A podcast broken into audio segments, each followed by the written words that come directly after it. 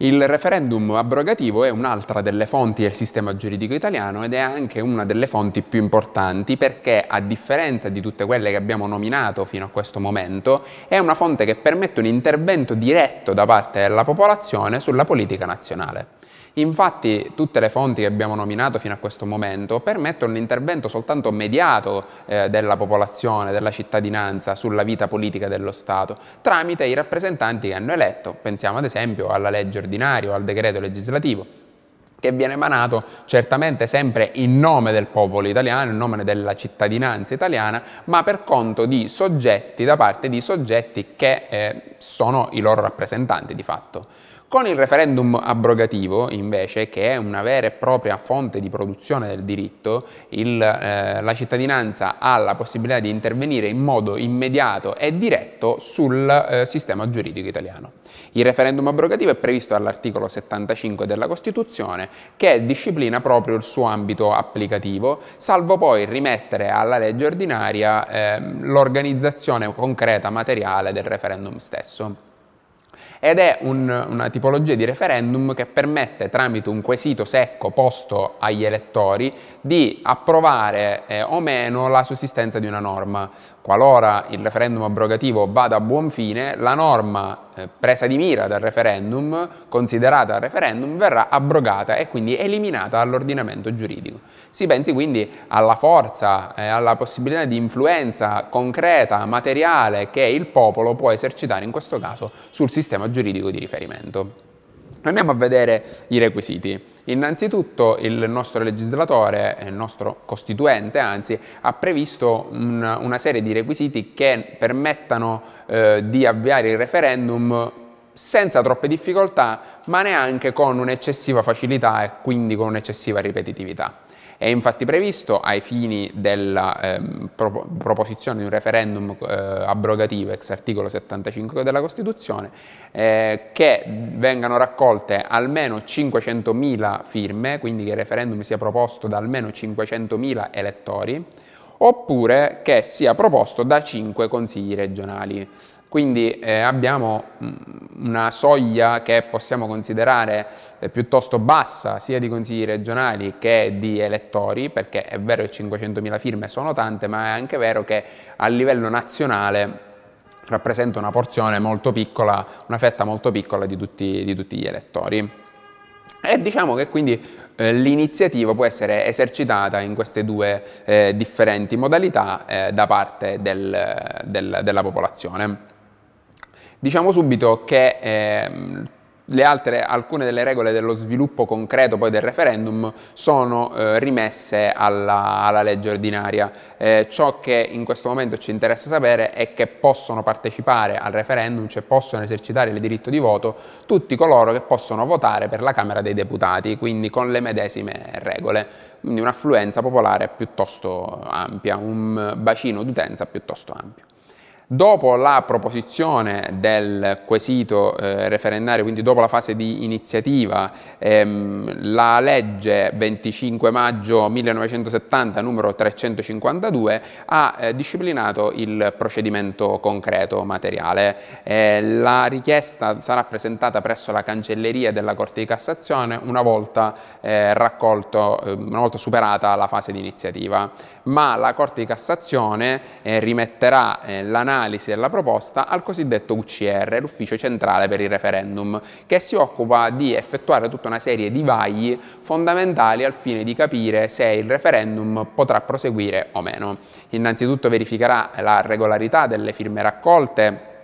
e il rispetto dei termini. Infatti il referendum va depositato necessariamente entro il 30 settembre di ogni anno. Verificherà che la richiesta non sia stata già effettuata di recente, quindi che il referendum non sia stato respinto di recente, che la richiesta abbia ad oggetto una legge o un atto equiparato, quindi un atto avente forza di legge e che abbia forza legale, che abbia validità attualmente, si occuperà di appurare che la richiesta non sia stata fatta in uno di quei momenti in cui non è possibile varare, emanare un referendum, e quindi quando nell'anno precedente alla scadenza della legislatura o nei 6 mesi successivi alla convocazione dei comitati elettorali, e infine provvederà a concentrare eventuali richieste analoghe e a elaborare un titolo per ogni quesito referendario, in modo che questo appaia quanto più è possibile semplice, univoco e soprattutto a cui sia possibile dare una risposta secca, sì o no. In caso di eventuali irregolarità, l'UCR potrà con ordinanza indicare ai responsabili, dai promotori del referendum o ai delegati regionali, tali criticità, permettendogli di sanarle entro un termine ben preciso che comunque non può andare oltre il 15 dicembre di ogni anno. Una volta completato tutto il procedimento innanzi all'UCR, il procedimento si svolgerà passa alla Corte Costituzionale, cui verrà trasmesso il quesito referendario come rielaborato e sistemato dall'Ufficio Centrale per il Referendum, e che si dovrà esprimere sulla conformità del quesito referendario ai vincoli imposti dalla Costituzione. Infatti la Corte Costituzionale dovrà sostanzialmente stare attenta al fatto che questo quesito non si ponga in contrasto con le norme della Costituzione, ad esempio che non miri ad abrogare delle libertà costituzionali o delle discipline che sono direttamente collegate alla stessa Costituzione. Esaurito il vaglio della Corte Costituzionale, che dovrà essere completato entro il 10 febbraio dell'anno successivo alla richiesta, dunque con un termine veramente ristretto rispetto alla proposizione, il procedimento andrà avanti e i quesiti saranno trasmessi al Presidente della Repubblica, che a seguito di deliberazione del Consiglio dei Ministri fisserà la data del referendum in una data compresa tra il 15 aprile e il 15 giugno dell'anno in corso. A questo punto, affinché il referendum sia valido, è necessario il raggiungimento di un preciso quorum strutturale. Il Costituente, infatti, ha scelto di attribuire efficacia al referendum solo quando la popolazione dimostri concretamente di avere interesse nel quesito referendario stesso. Infatti il quesito referendario potrà raggiungere il primo quorum, il quorum strutturale, qualora si recheranno alle urne almeno il 50% più uno degli aventi diritto al voto. Se non si raggiungerà questa soglia, il referendum non avrà validità, quindi non saranno conteggiati i voti, perché non potrà avere effetto sull'ordinamento. Superato il quorum strutturale, sarà necessario raggiungere anche un quorum funzionale, cioè i sì dovranno superare i no per avere un'efficacia modificativa sull'ordinamento. Quindi un doppio quorum, uno strutturale ai fini della validità, quello che potremmo considerare un vero e proprio quorum costitutivo, e uno funzionale ai fini di comprendere se il referendum sarà capace o meno di innovare l'ordinamento, e quindi se i sì supereranno i no. Il risultato del referendum sarà verificato sempre dall'UCR, che si occuperà anche di proclamare il risultato. In caso di risultato contrario all'abrogazione, il risultato stesso sarà semplicemente pubblicato sulla Gazzetta Ufficiale, e da quel momento decorreranno i 5 anni entro cui vi è il divieto di riproporre il medesimo referendum e il medesimo quesito abrogativo. Invece, qualora il risultato fosse favorevole all'abrogazione, il Presidente della Repubblica dovrà dichiarare con un suo decreto l'avvenuta abrogazione della legge, che avverrà successivamente alla pubblicazione in Gazzetta Ufficiale. L'entrata in vigore del referendum abrogativo, e quindi l'abrogazione della norma, potrà essere sospesa per un termine di 60 giorni qualora vi sia il rischio di gravi effetti sull'ordinamento e qualora ne faccia richiesta il Ministero competente. Diciamo che non vi è una norma uguale a quella nel caso in cui il quesito referendario venisse bocciato con riferimento alla riproposizione della medesima norma. Certo è che riproporre la medesima norma successivamente alla sua abrogazione per volontà popolare sarebbe seriamente lesivo e gravemente invasivo dei poteri della cittadinanza e della funzione stessa del referendum abrogativo. Proprio per questo motivo la giurisprudenza, in modo più o meno univoco, considera che la medesima norma non potrà essere riproposta per tutta la durata della legislatura, o quantomeno per un termine univoco rispetto a quello già previsto nel caso di mancata abrogazione, quindi pari a 5 anni. Non abbiamo però una disposizione espressa come quella contenuta nella legge 352 del 70 per l'eventuale riproposizione del referendum in caso di fallimento dello stesso. Passiamo adesso ai limiti dello strumento referendario, limiti cui avevamo accennato nella fase introduttiva della spiegazione e che vediamo adesso di approfondire. Alcuni limiti sono esplicitati dall'articolo 75 della Costituzione stessa, altri invece possono essere desunti dalla tipologia della fonte dello strumento utilizzato. Più specificamente il referendum non può intervenire, quindi non può abrogare fonti secondarie o leggi regionali, dato che l'articolo 75 parla espressamente di legge o di atti aventi forza di legge. Non può abrogare leggi tributarie, di bilancio, di amnistia e di indulto e di ratifica dei trattati internazionali proprio per espressa disposizione dell'articolo 75,2. Questa misura protettiva nei confronti dell'ordinamento è stata prevista probabilmente per l'elevato tecnicismo delle norme di cui trattasi, quindi per evitare che si possa coinvolgere il popolo in delle tipologie di discipline che sono troppo tecniche e necessitano di conoscenze specifiche per la loro comprensione. Non possono abrogare norme di rango costituzionale e questo è chiaro perché permettendo l'abrogazione di norme di rango costituzionale di fatto consentiremo di eludere il sistema di protezioni che la nostra Costituzione ha previsto per la sua modificabilità e la sua di fatto rigidezza. E infine non possono neanche essere abrogate le leggi rinforzate, cioè tutte quelle leggi che prevedono un procedimento aggravato rispetto al normale. Questo divieto non è contenuto in nessuna disciplina normativa, ma è frutto di un'evoluzione giurisprudenziale della Corte Costituzionale che con varie sentenze a cavallo tra gli anni 70 e 80 ha sancito come esistono una serie di cause inespresse ricavabili dall'intero ordinamento costituzionale che limitano di fatto il potere del referendum abrogativo. Sono oggi da considerarsi pacifici questi limiti, non se n'è più discusso dagli anni 80 in poi, diciamo che è espressione di un orientamento ormai rigido, granitico.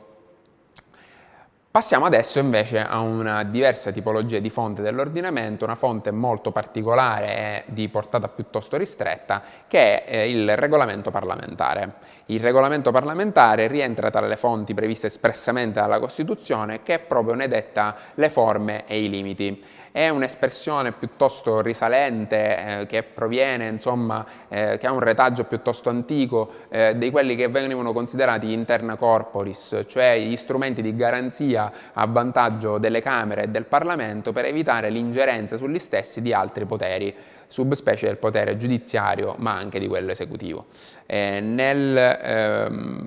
Ciò significa che i regolamenti parlamentari sono espressione dell'indipendenza e dell'autonomia delle Camere e da ciò deriva il fatto che siano inattaccabili da parte della Corte Costituzionale, come vedremo però con alcuni limiti. La Corte Costituzionale con la sentenza 154 del 1985, fornendo un'interpretazione costituzionalmente orientata agli articoli 64 e 134, ha appunto stabilito che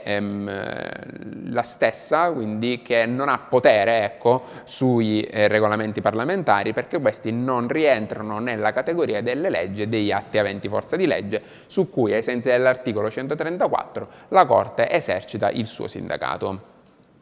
Andando un attimo a controllare l'articolo 64 della Costituzione, questo stesso già ci dà una definizione dei regolamenti parlamentari e della loro disciplina, dicendoci che ciascuna Camera adotta il proprio regolamento a maggioranza assoluta dei suoi componenti. Ciò significa che ogni Camera non avrà bisogno del passaggio della cosiddetta navetta, che come vedremo è un passaggio fondamentale per l'emanazione delle leggi, ma potrà varare in autonomia il proprio regolamento interno. Certamente vi sono dei limiti imposti dalla tutela dei principi fondamentali dell'ordinamento e che sono garantiti anche dalla Corte Costituzionale stessa. Infatti tramite regolamenti parlamentari non potranno mai intaccarsi disposizioni costituzionali né disposizioni che disciplinano l'emanazione di provvedimenti normativi o funzionali del Parlamento stesso, perché in questo caso estendendosi oltre quelli che sono i poteri naturali elettorali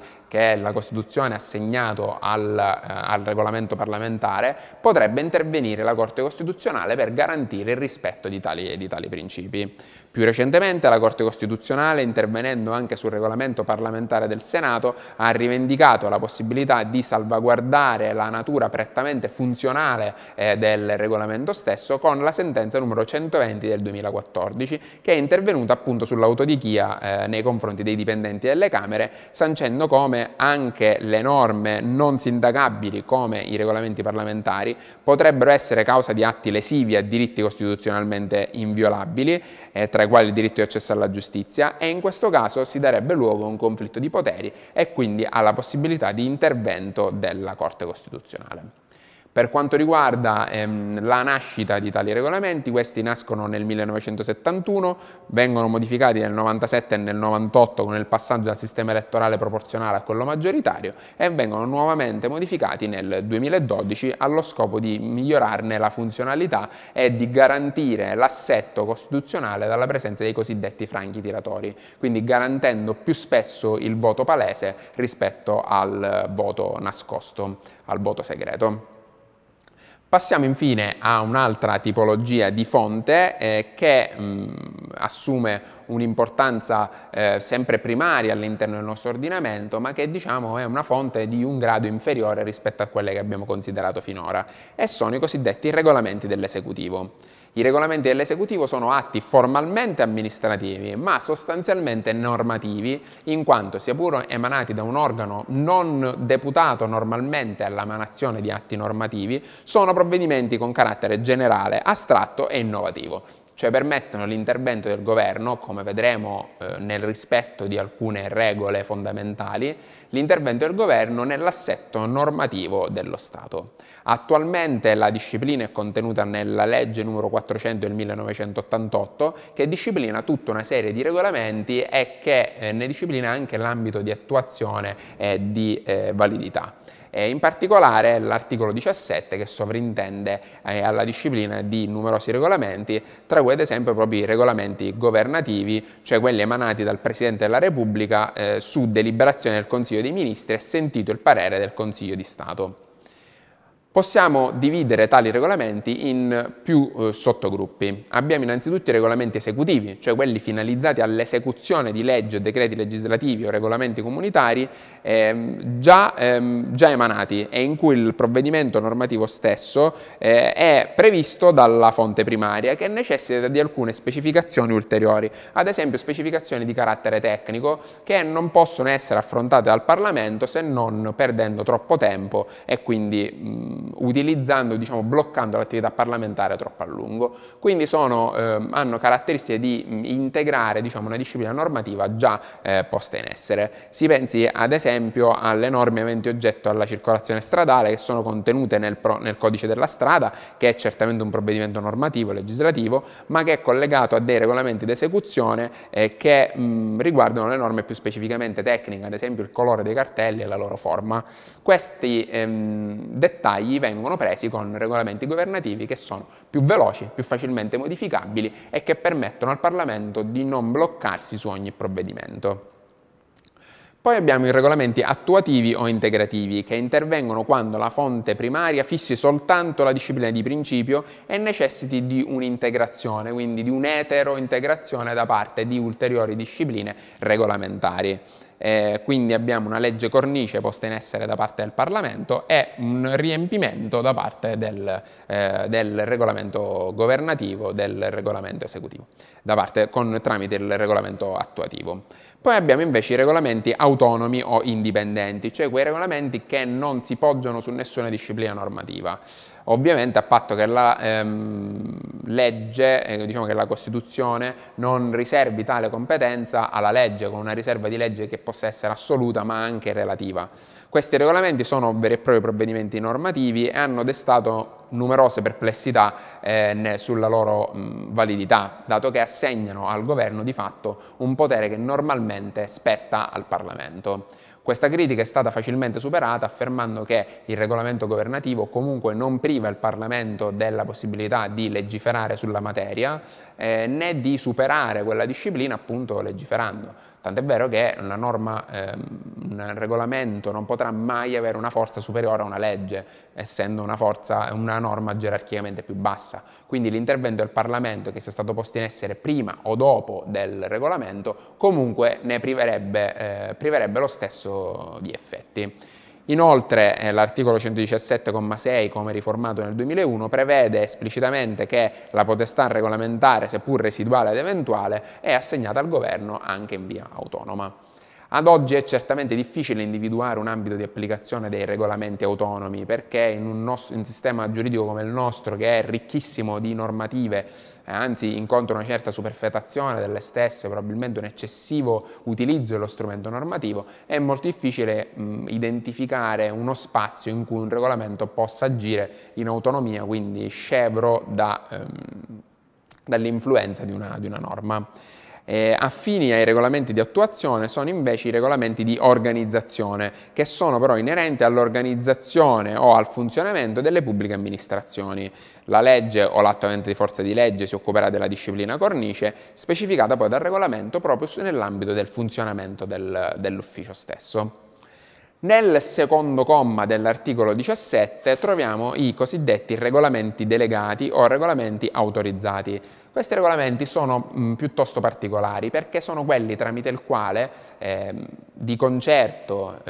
Parlamento e Governo avviano un processo di delegificazione su determinate materie, quindi quelle diciamo più semplici o che necessitano di innovazioni più frequenti, in modo da velocizzarne l'aggiornamento e in modo da permettere una più veloce trattazione delle questioni. Si basano quindi su un provvedimento normativo regolamentare che è autorizzato dalla legge e che si occuperà di ridisciplinare tutta la materia tramite il regolamento stesso, alla cui emanazione verranno abrogati tutti i provvedimenti legislativi posti in essere dal Parlamento. Quindi in questo caso lo strumento regolamentare, diciamo che supera la fonte primaria, ma solo perché espressamente autorizzato sul punto da un atto avente forza di legge o da una legge già predisposta dal Parlamento all'uopo. È uno strumento utile per riordinare determinate discipline e per permettere un aggiornamento più rapido. Infine abbiamo anche i cosiddetti regolamenti di riordino normativo, che provvedono al riordino periodico delle norme regolamentari già in vigore. Questa tipologia in realtà non è una vera e propria fonte di produzione, in quanto si occupa semplicemente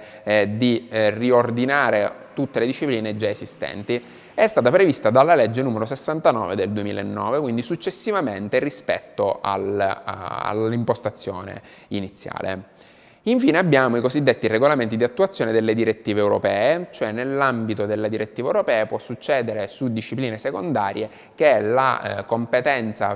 per disciplinare determinati settori sia affidata al governo, all'esecutivo tramite un suo regolamento, in modo da permetterne una più veloce messa in opera rispetto al provvedimento legislativo ordinario.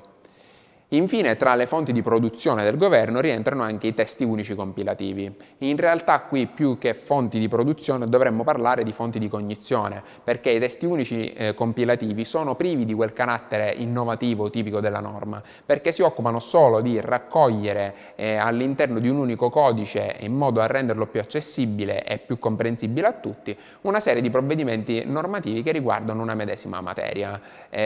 Tramite il testo unico quindi si permette all'interprete, che può essere poi un giudice, un avvocato, ma anche il semplice utente della strada, il cittadino comune, si permette allo stesso di avere un accesso più semplice alla disciplina tramite il testo unico. Dato che il testo unico non ha portata normativa, non ha portata innovativa, ma solo di riordino, di ripristino e di riorganizzazione, possiamo dire che questa tipologia di regolamento non può